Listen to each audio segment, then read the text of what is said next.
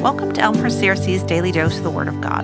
It's Thursday, October 20, and Sunday's coming. This is Caryn Rivadeneira. I serve as Director of Care and Worship Planning, and I'll be reading Psalm 84, verse 4. Happy are those who live in your house, ever singing your praise.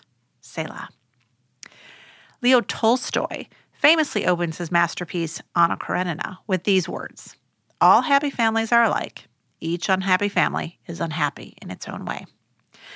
While as a writer and as a reader, I concur. That is, unhappy people make much more interesting characters and have much more interesting experiences, generally speaking. As a wife, as a mother, as a daughter, and a sister, I like to think that happy families can, in fact, be quite different, especially depending on the reasons why they are unhappy. Happy families aren't happy because life is perfect and there is never disagreement or trouble. They're happy because they stake their joy on something else altogether, which is what this verse is getting at. In this passage, the psalmists, the sons of Korah, we're told, paint a picture of being in God's courtyard or God's presence. It is there that people are happy, or blessed, as other translations say. And again, it's not because life is perfect, because troubles are gone and everyone agrees on everything. It's because their joy is staked on something else being with God. I hear this and think of our church family when we gather for Sunday morning worship or when we serve together. I promise you, among us, there is trouble. Some of us are in pain.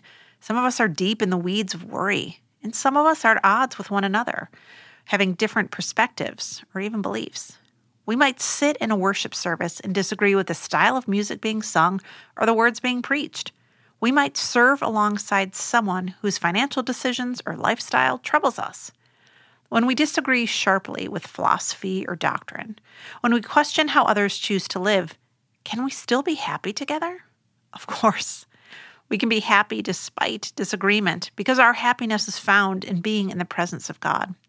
Now, this is not to say that we should stay silent over disagreements or that there are never reasons to part because of disagreement. Certainly there are. And we need to stay wise and heed the spirit and our guts in these matters, especially when disagreements lead to toxicity or when we disagree because we believe things go against the heart of God. But for most other matters, just like every happy family, when we respect differences, even over those so called big things, and when we listen to each other and seek to understand, church families can and do find joy together when we place our focus on being in the presence of God and when we help welcome and other usher others into God's presence as well.